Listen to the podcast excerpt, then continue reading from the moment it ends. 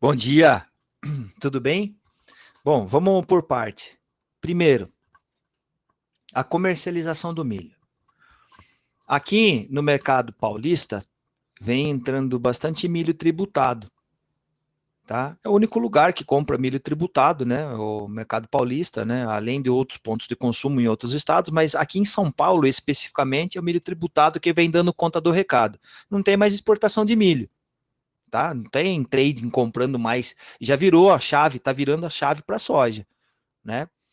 Então, primeiro ponto. É, segundo ponto,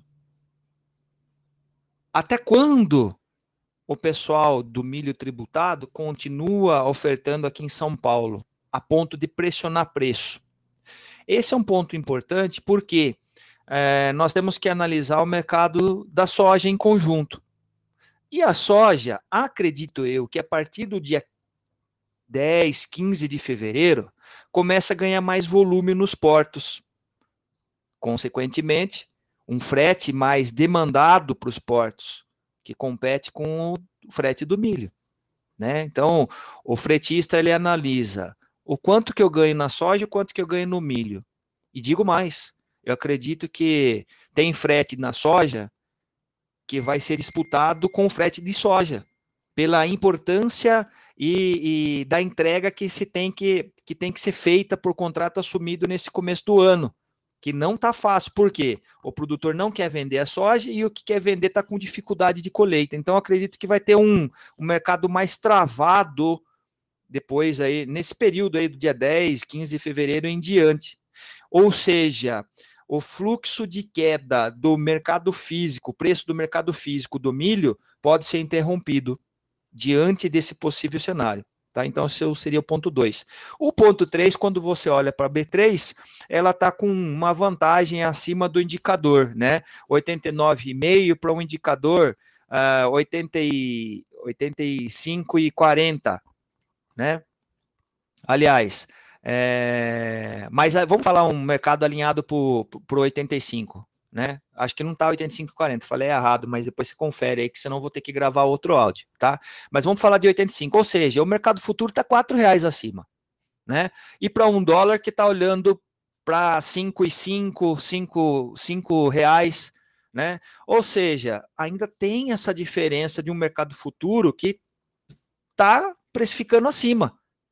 Então, o mercado físico e o futuro vai fazer esse ajuste e pode deixar o mercado é, um pouco confuso na hora de tomar a decisão na bolsa, certo?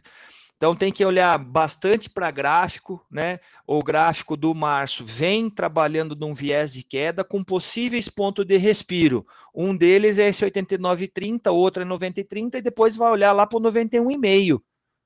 Ainda são pontos de respiro dentro de um canal de baixa, né? Então, é, tem que ajustar um pouco o timing do, o timing do, do mercado físico com o futuro. No meio disso, ah, vai ter muita especulação, muita movimentação aí para fazer giro, né? Mas é, tem que ponderar esses acontecimentos, tá? De forma, de forma geral e mais resumida, é isso que está o mercado. Falando um pouquinho para finalizar do mercado físico paulista, preço de milho no interior é oitenta e quatro, oitenta e cinco reais nas cooperativas. Se você considerar um frete para a região de Campinas, esse milho chega aqui oitenta e oito, oitenta e nove, milho paulista. Quem que compra o milho paulista nesse preço hoje? Varejo, né? O pequeno comprador, uma ou duas carretinhas, mas o grande comprador, ele está conseguindo comprar esse milho na casa de oitenta e seis, oitenta e seis vírgula cinco, talvez até um oitenta e sete. Então, por isso, eu acho que os indicadores, quando eu olho para o mercado, principalmente no, no Idelagro, quando eu olho para o mercado paulista, ele não tem mais, não teria mais espaço para queda. E quando eu olho para o mercado tributado, olhando um pouquinho mais para os dez, quinze dias de fevereiro, eu também acredito que pode interromper um pouco o fluxo de queda do mercado físico. Não estou falando que vai explodir de alta, mas ele fica mais... É...